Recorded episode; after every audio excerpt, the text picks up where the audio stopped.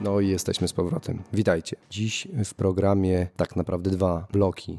Pierwszy z nich to y, rozmowa nagrana kilka dni temu z Wowo, który odwiedził nas mm, w redakcji w zasadzie spontanicznie wyciągnęliśmy mikrofony i, i nagraliśmy kilka, kilka, słów o tym, co obecnie dzieje się w peletonie. A w drugiej części zaproszę Was do wysłuchania mm, wywiadu z Piotrem Wadeckim, który nagrałem tydzień temu w Kalpę. Byłem tam z Łukaszem Szurkowskim, robiliśmy materiał z Kwiatkiem, Będziecie mogli go zresztą mm, niebawem przeczytać w magazynie Szosa. A mm, z Wadeckim rozmawialiśmy o CCC, o planach zespołu, o obecnej sytuacji i wróciliśmy też trochę do, do Mistrzostw Świata, o których z wielką pasją Piotr Wadecki opowiadał. Mm, ja nazywam się Borys Aleksy, jestem redaktorem naczelnym Szosy i życzę miłego słuchania.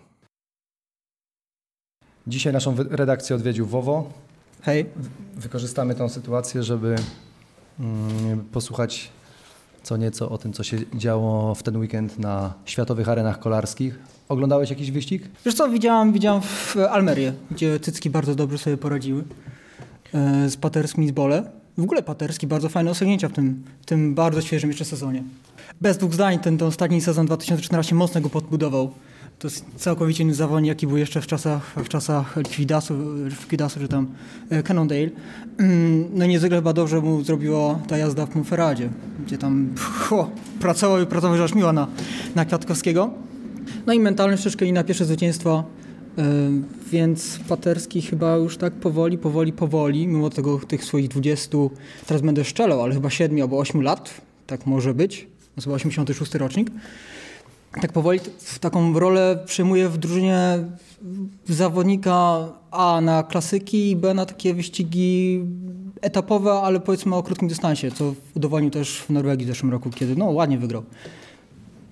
Byłem teraz tydzień w Hiszpanii i spotkałem się między innymi z, z, z zawodnikami z CCC, z Piotrem Wadeckim, dyrektorem sportowym. Mogłem zobaczyć ekipę z bliska, z kilkoma osobami porozmawiałem, ale mm, zanim przedstawię słuchaczom wywiad, który nagrałem z Piotrem Wadeckim, to chciałbym, Wowo, żebyś ty mm, opowiedział trochę o swoich refleksjach dotyczących ostatnich zmian w składzie drużyny, no i być może już o tym, co, co, co widziałeś na, na wyścigach z początku sam, samego sezonu, mm, gdzie tych nowych zawodników też mogli, mogliśmy już zobaczyć w akcji. No to zmiany są ewidentnie na duży plus. Jeżeli popatrzę na takiego Grega Bolek, którego do tej pory nikt tak naprawdę nie miał na rachunku, nikt się nie spodziewał po nim wielkich sukcesów. Mimo tego, że to jest zawodnik no, z doświadczeniem worldtourowym, bądź co bądź, to jednak i na Majorce, i, i w Katarze ostatnio bardzo dobrze sobie poczyniał w rywalizacji z innymi e, zawodnikami, no powiedzmy z takiej już światowej czołówki. Więc to na pewno jest bardzo dobry transfer. My znamy Bole mm, z Tour de Pologne. Znamy, tak. Jakieś, jakieś, jakieś jeździł wtedy w E... I Lampre. I Lampre, tak, i Lampre. I on był jednym z tych zawodników, którzy tam się nie bali pokazywać w końcówkach. No nie, on to zawsze był. Gdyż to był to zawodnik mocny na finiszu.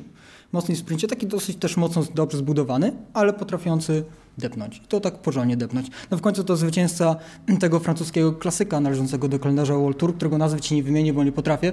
Grand Prix Ploua, bodajże tak się wymienia poprawnie. Chyba Ploue. Ploue. No nieważne jak. Grand Prix jakieś. Więc już nie raz udowodnił, że potrafi, że ma w nogach powera i kiedy przyjdzie ten moment, potrafi również eksplodować, potrafi wyszczelić i dobry rezultat osiągnąć. To nie, jedyny, nie jedyne nowe nazwisko, które pojawiło się w szeregach TZC. Jest jeden bardzo istotny zawodnik, istotny dla polskich kibiców, kibiców którzy przez lata uznawali go za, za najważniejszego, największego polskiego kolarza w, w minionych latach. Mówię o, o Szmydzie. Mm, jak myślisz, jak on może odnaleźć się w nowym zespole? On chyba się odnalazł. Tak mi się zdaje.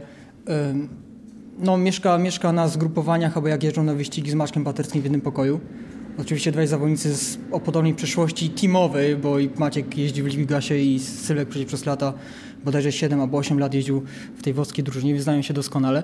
No i Sylwek również ma coś do dowodnienia w tym sezonie, bo w końcu przez te dwa ostatnie lata Mowistarze miał być pierwszym pomocnikiem w górach dla e, Valverde, ale no wyszło jak wyszło. Wszyscy wiemy, że tych może nie sprostał tym oczekiwaniom, jakim, jakim mu się tam jak mu się tam stawiano w hiszpańskiej drużynie.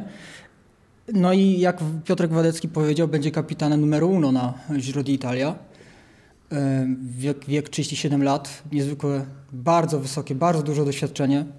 W końcu to był nasz jedyny, tak, to był nasz jedyny produkt, e, produkt, jaki mogliśmy kiedyś na, jaki mogliśmy, no nie wiem, e, eksportować tak naprawdę na ten zachód kolarskiej Europy.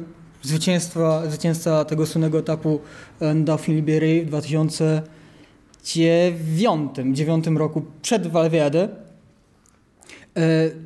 Mi się zdaje, że to Giro no jest taką no to jest facet, który ma 22 starty bodajże w Worturach. Większość z nich we włoskim, we włoskim wielkim, wielkim wyścigu. Zna ten wyścig, wie, czego, czego ma się spodziewać. I myślę, że e, Szmyta, tak już niektórzy spisali na straty, ale w tym sezonie się odbuduje, jakby może reaktywuje czy odrodzi, mhm. tak można to, to nazwać. Myślisz, że zespół będzie w stanie w jakiś spójny sposób mu, mu pomóc? Będzie będzie, bo chyba wszystko na to wskazuje, że jednak e, Schumacher i Rebel nie pojadą w Giro d'Italia. I Schmidt będzie miał dosyć, nie powiedziałbym mega mocną drużynę u swego boku, ale dosyć dobrych zawodników. No, Paterski pojedzie, Bole pojedzie, prawdopodobnie pojedzie również e, Matysiak. Takie są przesłanki. Ten, nie wiem, czy ktoś z tych nowych, młodych znaczy jest jeden młody Czech, ale dwóch tak naprawdę w składzie, ten e, Jan Hirt nowy, który doszedł e, z młodzieżówki Etixu i, znaczy teraz Etixu, a wcześniej Omega Pharma Quickstep oraz e, Czerny, który dwa lata temu był przez jeden dzień nawet literem Giro del Trentino, więc też potrafi, też potrafi tam zrobić mniejszy lub większy szum w czołówce. No ta, etypa, ta, ta ekipa nie jest może mega mocna, ale porównywaniu do może innych tych drużyn, które otrzymały zaproszenie, tą dziką kartę, no nie jest najgorzej, nie, nie jest źle. Tyle z naszej strony o CCC. Myślę, że to najlepszy moment, żeby w tej chwili przejść do wywiadu z Piotr, Piotrem Wadeckim, który nagrałem kilka dni temu, będąc w Kalpę. Jest ze mną Piotr Wadecki, dyrektor sportowy CCC z Prandi Polkowice. Cała drużyna jest y, tutaj w Kalpę od pewnego czasu. Piotrze, czy możesz opowiedzieć, Y, jakie są okoliczności Waszego pobytu? Czy jesteście tu już od dawna, czy przyjechaliście specjalnie w jakimś określonym celu? Nie no, Kalpo jest taką naszą bazą zimową. Tutaj e, już od 6 lat chyba przyjeżdżamy. Jest Kalpe, Benidorm, tutaj okolice Alicante. E, spędzamy ten okres zimowy i zaczynamy swoje pierwsze starty. Vuelta Murcia, Vuelta Almeria, Ruta del Sol. E, w tym roku Majorka, Challenge Majorka pierwszy raz w naszym wykonaniu i z naszym udziałem. E, zresztą no, ja do Kalpę przyjeżdżam już od 96 roku, jak byłem kolarzem, to praktycznie każdą zimę spędzałem tutaj w tym rejonie. Mm, wracam tutaj zawsze tak, jakbym wracał do siebie do domu, także czuję się tutaj znakomicie, a widzę, że, że też wszyscy chłopaki z naszego teamu czują się tutaj dobrze i, i od tych kilku lat, jak przyjeżdżamy, to znają wszystkie drogi, znają tutaj klimat, atmosferę, wiedzą czego mogą się spodziewać, co może ich zaskoczyć ewentualnie. Także czujemy się tutaj naprawdę bardzo dobrze i tak jak powiedziałem, miesiąc styczeń to już jest takim miesiącem, e, który mm, praktycznie w całości spędzamy w Kalpę i jest taką, tutaj mm, Kalpę jest taką bazą wypadową na, na kolejne starty hiszpańskie, francuskie. Najważniejszy start w tym roku to będzie niewątpliwie Giro d'Italia, gdzie mm, otrzymaliście dziką kartę. Czy możesz opowiedzieć, jak y, w tej chwili o tym wyścigu się w Waszych szeregach rozmawia? Czy już o nim rozmawiacie? Rozmawiamy. Ja myślę, że no, dla chłopaków to było spore zaskoczenie, że pojedziemy Giro. Mm, jakoś bardzo mocno tutaj nie nagłaśniałem tego tematu wcześniej. Rozmowy prowadziliśmy już od 6-7 miesięcy z organizatorami. No i staraliśmy się o tą dziką kartę. Zawsze mówiłem, że naszym celem, naszym marzeniem jest wielki tour, żeby zespół wystartował w wielkim turze. E, także mając już praktycznie w okolicach listopada, na przełomie listopada, grudnia, prawie że pewność, że to Giro pojedziemy, starałem się jednak e, zachować umiarkowany spokój i, i jakoś bardzo mocno nie podniecać się tym faktem, że już gdzieś tą wiedzę mam na tyle dużą, że, że nasz udział w Giro będzie bardzo prawdopodobny i nie zdradzałem tego chłopakom w naszym zespole, także dowiedzieli się praktycznie wszystkiego z mediów, ze stron internetowych i, i widziałem, że byli niesamowicie zadowoleni, bardzo mocno podbudowani. No bo to jest ogromne wyzwanie, ogromne wyzwanie logistyczne, ogromne wyzwanie sportowe dla zawodników, dla menadżerów, dyrektorów sportowych naszego zespołu. Bo pojechać Giro to jest jedno, ale pojechać i zaprezentować się dobrze to jest drugie, bo zdajemy sobie sprawę, że nie tylko cała Polska, ale cały świat będzie e, patrzał na nasz zespół przez trzy tygodnie transmisji Eurosportu i innych telewizji na całym świecie. Także no, będziemy robili wszystko, żeby, żeby no, mówiło się o nas dobrze i e, żebyśmy wrócili na tarczy z tego Giro, bo, bo, bo, naprawdę to będzie bardzo duże wyzwanie, wyścig bardzo ciężki. Mamy w swoim składzie zawodników, którzy już startowali wielkie tury e, i, i, mają pewne doświadczenie w tej kwestii, ale jest e, no, całe gro zawodników, którzy pojadą pierwszy raz. Kiedy pojawiły się informacje o Waszym starcie w Giro, to w zasadzie natychmiast Y, połączyły się z takimi doniesieniami o tym, że organizator stawia pewne ograniczenia dla, dla Rebelina, dla Schumachera, a rozmawialiśmy jeszcze zanim włączyłem mikrofon o tym, że w zasadzie to są rzeczy, które należy, należałoby zdementować. Y, jak to w znaczy, rzeczywistości wygląda? Organizator nie postawił nam żadnych ograniczeń, bo w momencie, kiedy prowadziliśmy negocjacje, e, no to postawiłby taki warunek mm, ok, Giro, ale bez Schumachera, bez Rebelina. E, żadne takie historie nie miały miejsca.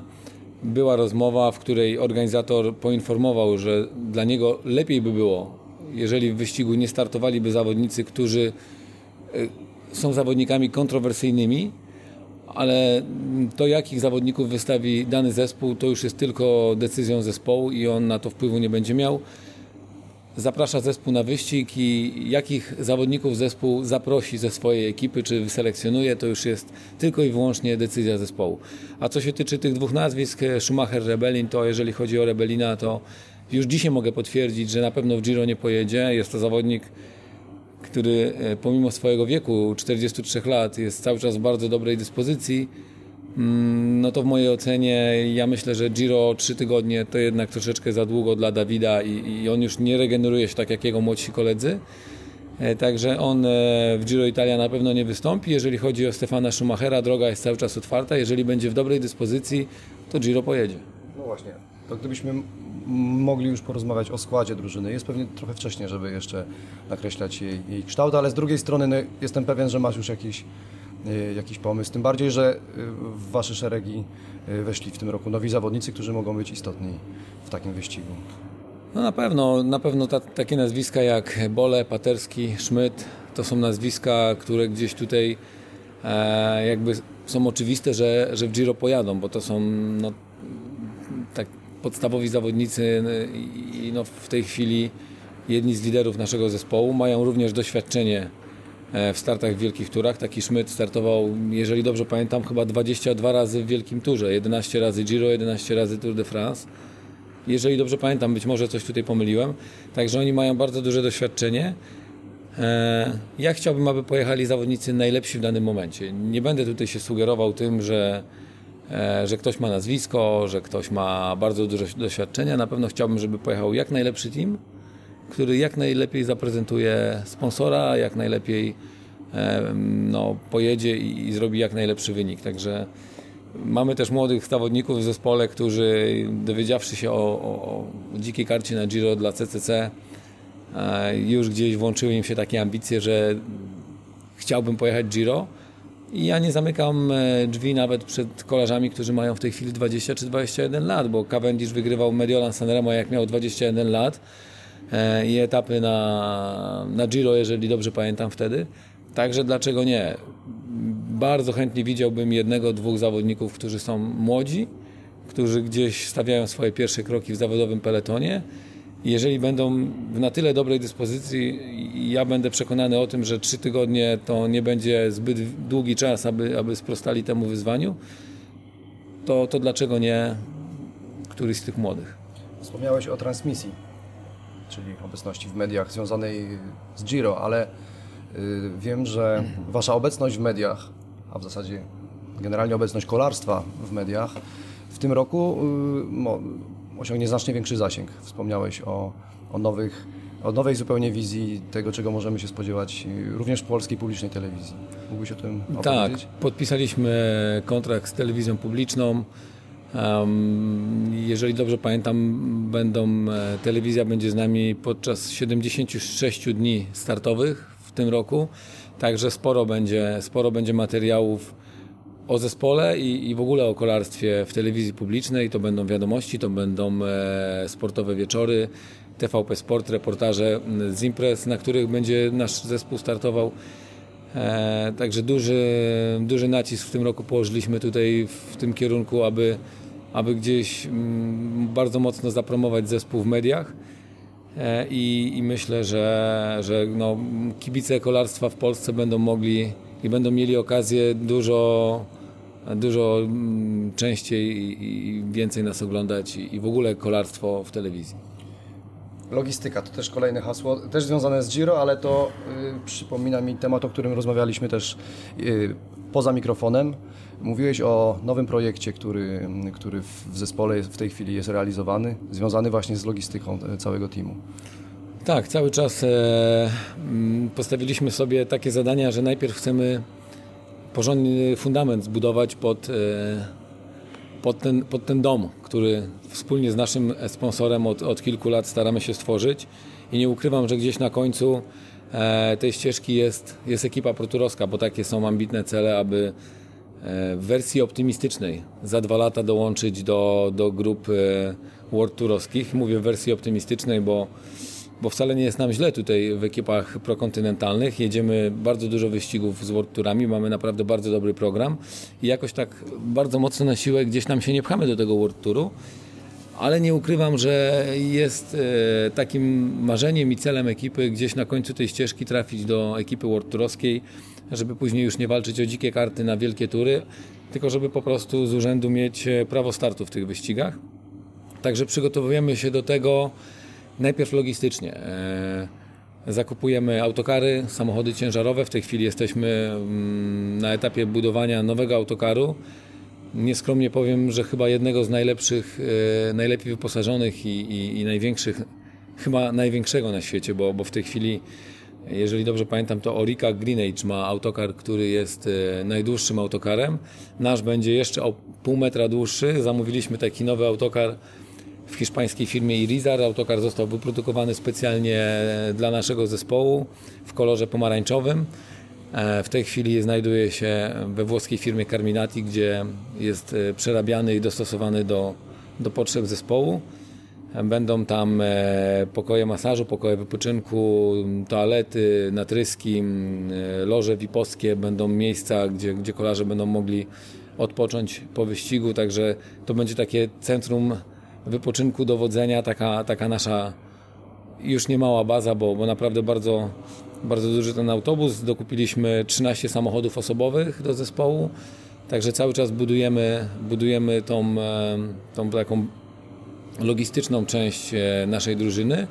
No i jesteśmy w trakcie budowania e, mm, takich magazynów, e, siedziby, siedziby grupy E, która będzie znajdowała się w Polkowicach e, na terenie firmy naszego głównego sponsora, firmy CCC. E, I też tutaj dalej będę się chwalił, bo, bo, bo chyba będzie to największa siedziba, bo, bo ponad 2000 m2 powierzchni magazynowych, powierzchni biurowych, powierzchni warsztatowych dla mechaników, masażystów, pokoje odpraw E, myjnie samochodowe, myjnie na rowery, także nad tym projektem no, pracujemy już od roku czasu. Powstał finalny projekt, prace ruszyły pod koniec stycznia, liczymy, że w okolicach czerwca będą zakończone, bo sam obiekt już stoi, tylko, tylko chodzi o te prace wewnątrz obiektu, także no, liczymy na to, że w okolicach, e, w okolicach czerwca będziemy mogli zrobić małą konferencję prasową w, w nowej siedzibie w nowej siedzibie zespołu. Wracając do tematów sportowych, rok temu y, rozmawialiśmy z Maćkiem Paterskim, który wtedy był świeżym nabytkiem e, drużyny i w międzyczasie zdążył mm, chyba przejść pewną przemianę albo jakąś rewelacyjną adaptację w ekipie, y, bo, bo kiedy pojawił się u Was rok temu, to był w po takim sezonie, który sam oceniał jako y, raczej, raczej niekorzystny, a przynajmniej częścio, spora jego część była, była dla niego trudna i na początku tego sezonu minionego mm, no bardzo skromnie się wyrażał o, o sobie, o swoich możliwościach, mocno był zachowawczy, a potem wygrał natychmiast y, pierwszy wyścig y, w sezonie w Polsce, a, a potem osiągnął znacznie większy sukces. Czy mógłbyś o Maćku opowiedzieć? Znaczy, no, wszyscy wiedzą, że Maciek to jest niesamowity talent i w tych kategoriach młodzieżowych, jeszcze jak nie był kolarzem zawodowym, wygrywał mnóstwo wyścigów we Włoszech, w Szwajcarii e, i dlatego też trafił do jednej z najlepszych grup zawodowych na świecie, wtedy to był Liquigas. E, tylko jest to, co ja powtarzam zawsze, no będąc Polakiem w grupie włoskiej, belgijskiej, hiszpańskiej czy, czy innej, to będziesz zawsze Polakiem, nie będziesz w Belgii nie będziesz nigdy Belgiem, we Włoszech nigdy nie będziesz Włochem.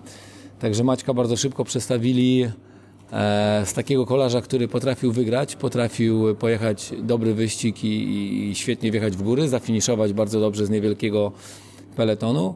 Bardzo szybko stał się pomocnikiem Włochów e, i innych liderów ze swojego zespołu. On trafił do bardzo dobrego zespołu z bardzo dobrymi zawodnikami. No i bardzo szybko została mu przydzielona rola pomocnika. No i tak e, Maciek był tym pomocnikiem i gdzieś pomału zatracał te swoje umiejętności wygrywania. I ja myślę, że bardzo szybko, bo chyba po roku czy po dwóch latach już e, no, on nie wygrywał. Także wydaje mi się, że on zapomniał, jak się to robi. I później chyba nawet było też mu wygodniej pomagać, zrobić swoją robotę. Okej, okay, zadanie wykonane, rozliczone, wszyscy zadowoleni. Pomogłem najlepiej jak mogłem swojemu liderowi. Przyjechałem gdzieś tam 10, 15, 20 minut za peletonem, ale ale tylko dlatego, bo pomagałem. I, i no, przyszedł taki moment, że gdzieś zaczęły się cięcia w ekipie. No to kogo na początku? No to na początku tych obcokrajowców, którym może gdzieś troszeczkę słabiej poszło w sezonie i, i tak to też się stało z Maćkiem, że gdzieś stracił, e, stracił miejsce w ekipie Liquigas. Ja nie powiem, że się ucieszyłem, że on stracił miejsce w ekipie Liquigas, ale bardzo ucieszyłem się, że że będzie możliwość e, pozyskania do, go do naszego zespołu, bo, bo wiedziałem, jak wartościowym jest zawodnikiem. Także naprawdę bardzo, bardzo byłem e, e, zadowolony i obawiałem się tylko jednego, że gdzieś może będzie na początku trudno, bo, bo nie wiemy, czy Maciek jeszcze potrafi wygrywać i będzie musiał gdzieś się przełamać. Przełamał się bardzo szybko, bo już w Polsce na rozpoczęciu sezonu, co prawda nie w jakiejś olbrzymiej konkurencji w dużej obsadzie, ale ale, ale no, już pierwszy wyścig udało mu się wygrać. Ja myślę, że tam już delikatnie gdzieś e, się przełamał. No i później ta Norwegia, o której mówimy. Udało mu się wygrać cały wyścig, był niesamowicie szczęśliwy, zadowolony. On, on sam nie wierzył w to, że wygrał wyścig. Zresztą jako pierwszy Polak wygrał wyścig kategorii HC, bo wcześniej żaden Polak nie wygrał wyścigu kategorii HC. E, I od tamtego momentu w Maćku gdzieś coś poprzestawiało się i, i jeszcze bardziej uwierzył w siebie bardzo ładnie pojechał Tour de Pologne, pomimo tego, że miał e, zadania takie, aby gdzieś skoncentrować się na, na walczeniu o koszulkę najlepszego sprintera i próbie walki na, na etapach, o zwycięstwo etapowe, a nie koncentrował się na klasyfikacji generalnej. Mm, bardzo dobry wyścig pojechał. No i znakomita Ponferrada, gdzie naprawdę znakomicie cały zespół i, i w samej końcówce Maciek pomagali Michałowi Kwiatkowskiemu, także no naprawdę rewelacyjny rok Maćka i ja myślę, że ten, w którym już teraz jesteśmy, ten sezon, e, jeżeli nic złego się nie przydarzy, to będzie jeszcze lepszy. Chętnie bym porozmawiał o jeszcze kilku zawodnikach e, z Twojej ekipy, ale nie mamy na to czasu. Myślę, że będzie okazja jeszcze w trakcie sezonu do tego wrócić, bo rzeczywiście e, myślę, że wielu kibiców jest ciekawych, jak, jak będzie się miał Sylwester Schmidt, co wprowadzi Grega Bole do zespołu. Y, co wprowadzą nowi, młodzi zawodnicy. Ale skoro wspomniałeś o Ponferadzie, minęło już trochę czasu, ale, ale chciałbym jeszcze kilka słów o tym opowiedzieć, bo mm, i teraz to już jest bardziej rozmowa o Tobie, a nie o, o zespole CCC. Y, stałeś się częścią mm, drużyny, która zdobyła tęczową koszulkę Mistrza Świata. Opowiedz o tym, y, co, co w zasadzie jest, y, o czym też już wcześniej rozmawialiśmy, realizacją Twoich marzeń, może nie bezpośrednio w takiej, w takiej formie, y, w jakiej, w jakiej wcześniej o tym myślałeś, ale, ale w równie istotnej roli. Znaczy tak, no ja zacznę od tego, że ja zawsze powtarzam e, swoim zawodnikom, w tej chwili swoim dzieciom mówię, że muszą mieć marzenia, muszą wierzyć muszą marzyć przede wszystkim e, i, i, wierzyć, że te marzenia będą się spełniały. Także no to samo mówiłem swoim mówię, mówię do tej pory swoim zawodnikom. Ja jako młody chłopak, który gdzieś tam zaczynał przygodę z kolarstwem, to oglądałem wyścig pokoju w telewizji i sobie wyobrażałem, żeby w takim wyścigu pokoju móc kiedyś wystartować. I, i wierzyłem, że przyjdzie taki moment, że w tym wyścigu wystartuję. Także rok 92 e, był rokiem, w którym jako 19-letni chłopak wystartowałem w wyścigu pokoju i spełniło się moje marzenie. Później miałem kolejne marzenia, żeby kontynuować moje, moje starty w wyścigu pokoju, żeby może któregoś razu wygrać etap, może wygrać, może wygrać cały wyścig. I kolejne marzenia zaczęły się spełniać, także też uwierzyłem w to, że jak się ma marzenia i się w nie wierzy, to one się spełniają. Marzyłem o starcie w Igrzyskach Olimpijskich, o starcie w Tour de France i moje marzenia się spełniały. Zawsze marzyłem o tym, żeby zostać mistrzem świata. I tego nie udało mi się dokonać.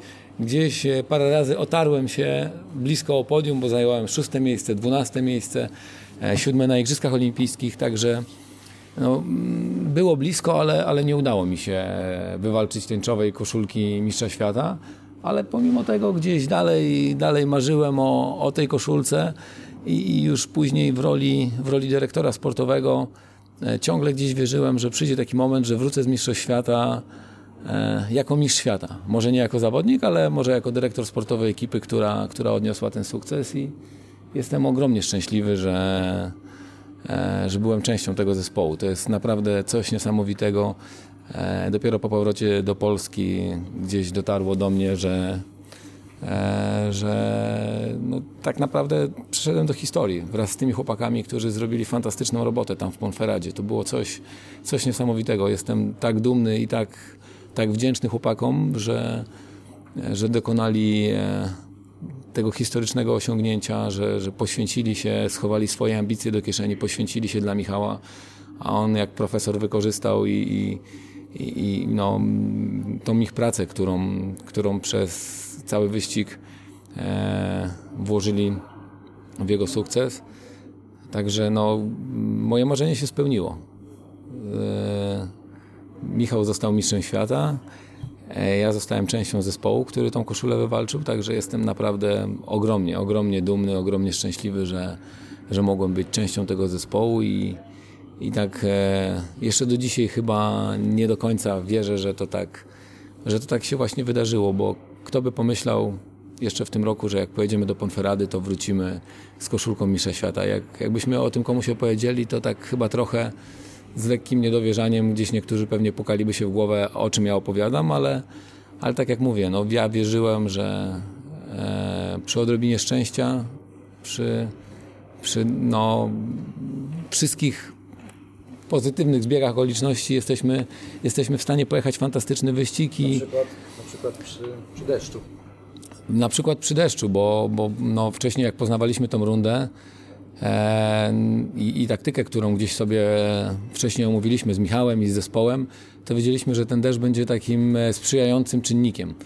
Bo runda, która w 50-60% wiedzie po, po mieście, po zakrętach, po śliskiej nawierzchni sprzyja zawodnikom, którzy cały czas jadą z przodu, którzy narzucają tempo, którzy e, gdzieś nie kręcą się w środku po tyłach peletonu, który tam z tyłu jedzie na takiej gumie i, i zawodnicy, którzy, którzy gdzieś tam z tyłu jadą, to, to tracą dużo więcej sił, bo, bo ten peleton jest mocno rozciągnięty.